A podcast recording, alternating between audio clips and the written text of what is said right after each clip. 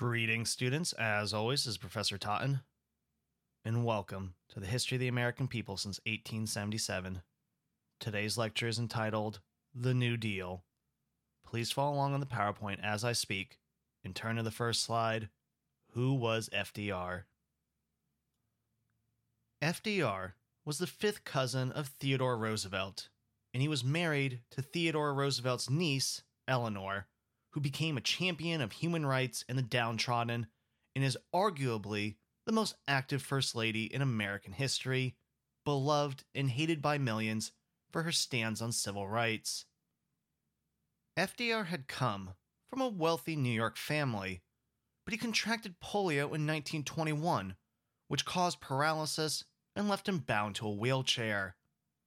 This hardship heavily influenced his personality and approach to governing, and as a result, he was more sympathetic to the plight of the people. And because of this, the rich called him a traitor to his class. I will make a note here that FDR actually had a deal with the press to avoid covering his disability, which is obviously impossible in our modern era where the press has no problem airing your most intimate secrets to the world. Oh, how I hate the 21st century. Anyway, FDR was inaugurated on March 4th, 1933, and listen to the clip on the PowerPoint where you can hear his inaugural address.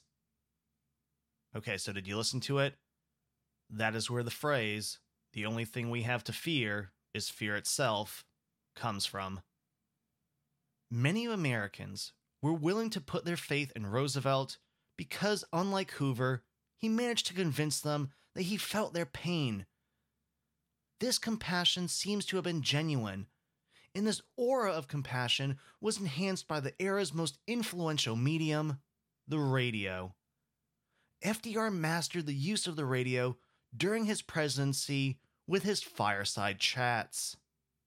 Most politicians spoke into a radio microphone as if they were addressing a convention hall. But Roosevelt understood that radio allowed him to talk to people inside their homes, intimately and casually, like a family member or trusted friend. But he also spoke to them like they were adults. In his fireside chats, which began only a week after his inauguration, he explained complex issues like the banking crisis to average Americans. He didn't treat the people like they were stupid. He spoke openly and frankly, boiling policy down to key facts to inform the public. Wow, telling people the truth and laying out all the facts in clear and concise language? Well, that's a novel idea. Anyway, during the 1930s, under FDR's leadership, the Democratic Party unambiguously became the party of bigger government in contrast to the Republicans, who still advocated laissez faire economics and increasingly abandoned their stand for civil rights that had defined the party in the 1860s. Please advance to the next slide entitled 100 Days. In order to get legislation through Congress, you need powerful senators with allies on all the relevant committees.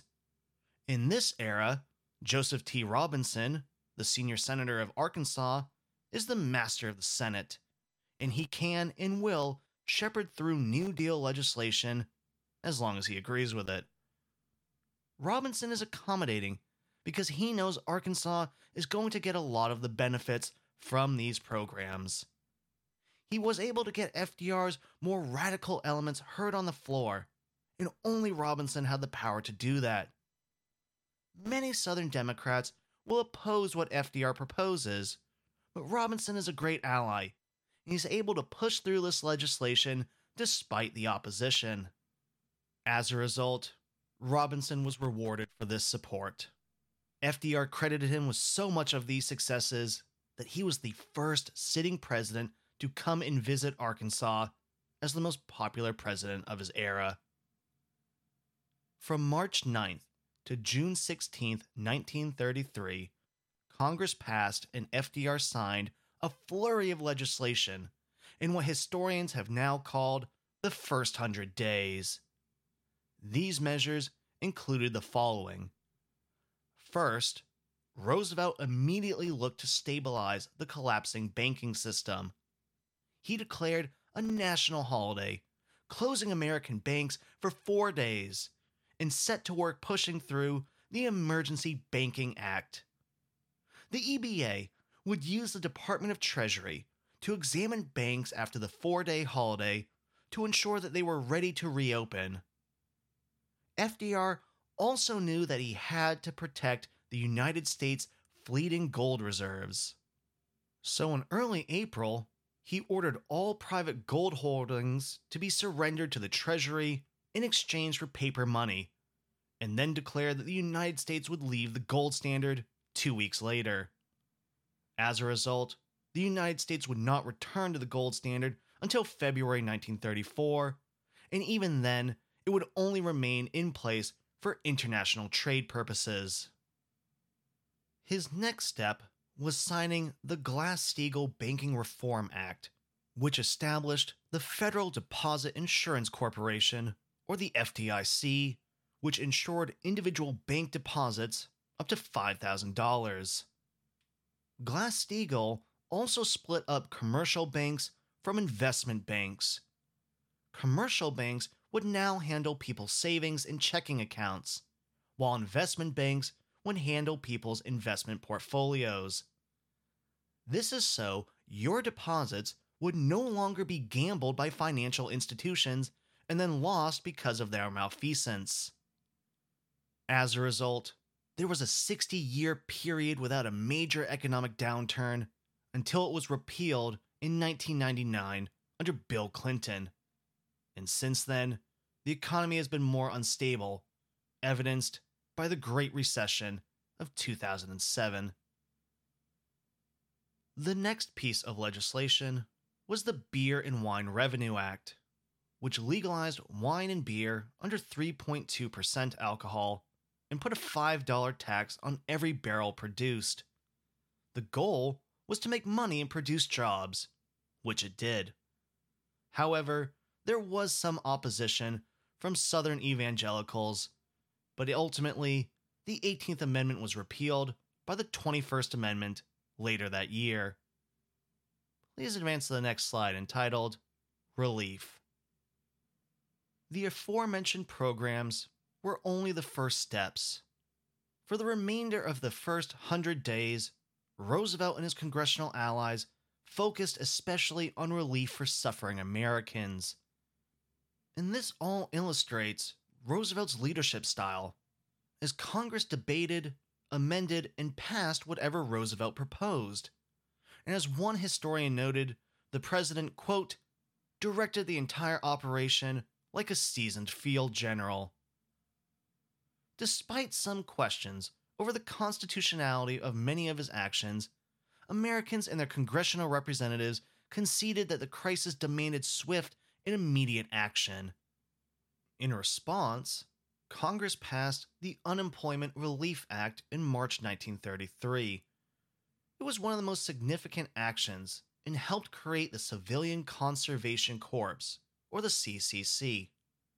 This employed 3 million young men in firefighting, swamp drainage, flood control, tree planting, and park construction. Workers were required to send most of their earnings home to their families. And in the end, it became one of the single largest employers in Arkansas in the 1930s. It was responsible for building roads and national parks here in Arkansas, like the road through the Ouachita State Park in the Ozark National Park. Modern Arkansas would not be what it is without these efforts. And in a very real way, direct federal investment and employment programs took impoverished Arkansas and made it more prosperous for all.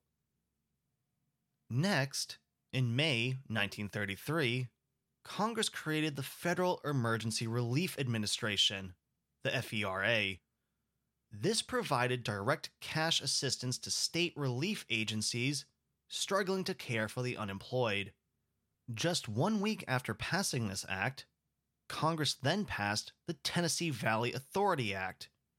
The TVA built a series of hydroelectric dams along the Tennessee River as part of a comprehensive program to economically develop a chronically depressed region in the South.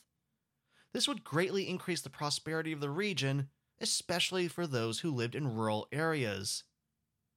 While the government helped to put people back to work, several agencies helped home and farm owners refinance their mortgages through the Homeowners Loan Corporation, which assisted roughly 1 million homeowners with refinancing their mortgages on non farm homes.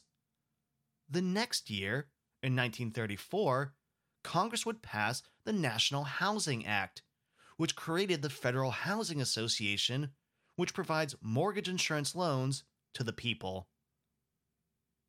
The heart of Roosevelt's early recovery program consisted of two massive efforts to stabilize and coordinate the American economy. First, the Agricultural Adjustment Administration, which we will talk about in a minute, and the National Recovery Administration, or the NRA.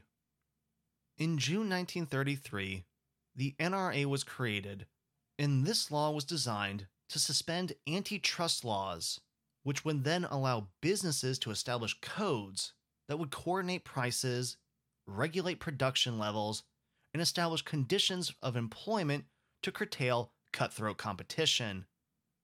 In exchange for these exemptions, businesses agreed to provide reasonable wages and hours, as well as end child labor and allow workers the right to unionize. This act also authorized the creation of the Public Works Administration. The PWA provided grants in aid to local governments for large infrastructure projects such as bridges, tunnels, as well as creating schoolhouses, libraries, and America's first federally public housing projects. Despite many advances and a flurry of legislation, the Supreme Court ultimately struck down these acts in 1935. They ruled that the NRA was seeking to regulate all businesses in America, and Congress could only regulate interstate commerce. Furthermore, these actions of the NRA were essentially laws, and they believed that only Congress had the authority to pass laws.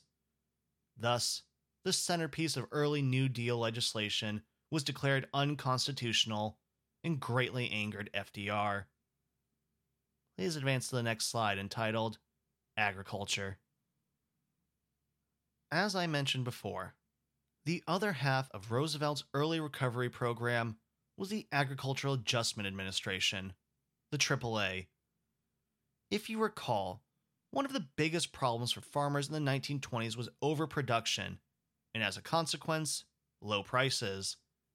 So the AAA paid farmers to destroy crops, slaughter livestock, and reduce acreage. The hope was that prices would go up.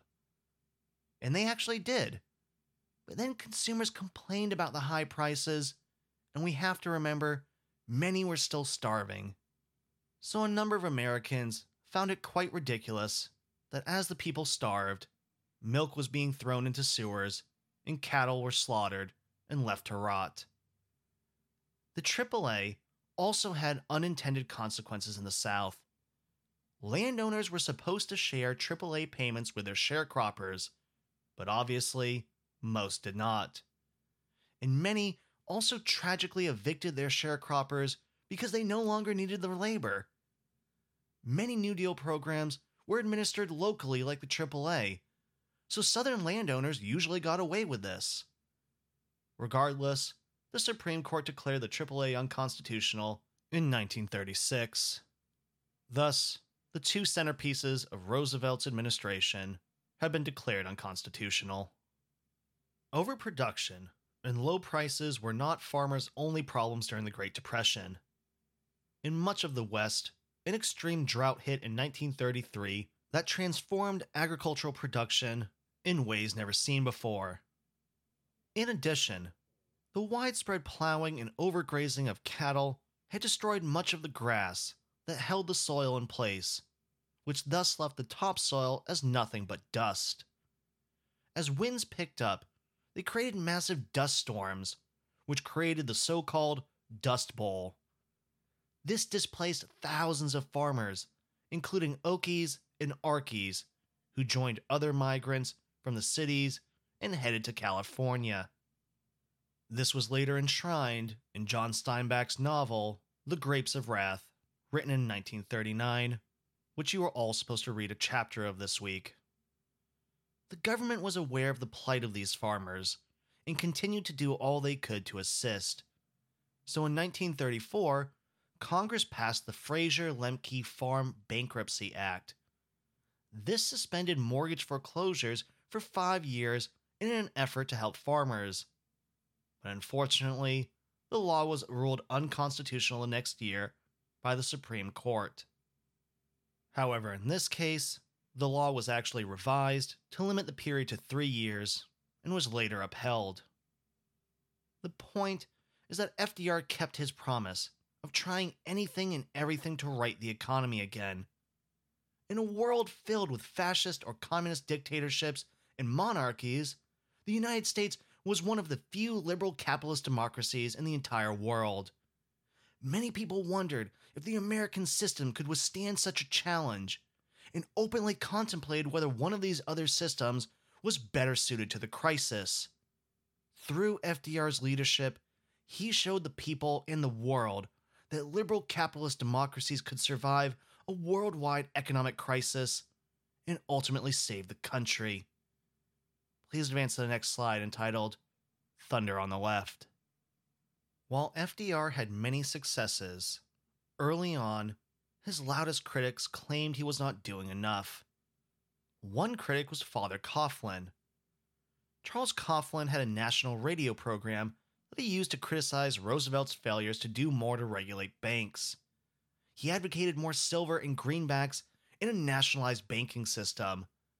But by the late 1930s, Coughlin had become so far gone that he abandoned the left entirely and went to the far right, eventually advocating for fascism. Another critic was Dr. Francis Townsend, a retired doctor. He attracted hundreds of thousands of supporters with his plan to pay everyone over 60 years old a stipend of $200 a month. The goal was to provide aid to the elderly, who was one of the most poorest segments of society, as well as to keep them out of the job market and spend money, thus stimulating the economy. The last challenger you should know was the former governor and then senator of Louisiana, Huey P. Long nicknamed the Kingfish. Long had done a lot of good for the people of Louisiana as governor. He built schools, roads, hospitals, gave away free textbooks, and made Standard Oil pay its taxes. Long began to contemplate a challenge to FDR and promised to make, quote, every man a king with his Share Our Wealth program. Please click the clip on the PowerPoint so you can see one of his speeches. Okay, did you listen to the speech? I think that's absolutely hilarious and a really good way to relate economic inequality to something that a common person can understand. Long proposed that the federal government should confiscate all the wealth over a certain amount, and though the certain amount varied, it was typically over a million dollars a year. Long then promised to give everyone a minimum annual income of $2,500. And as a result, tens of thousands of Americans joined Long's Share the Wealth clubs.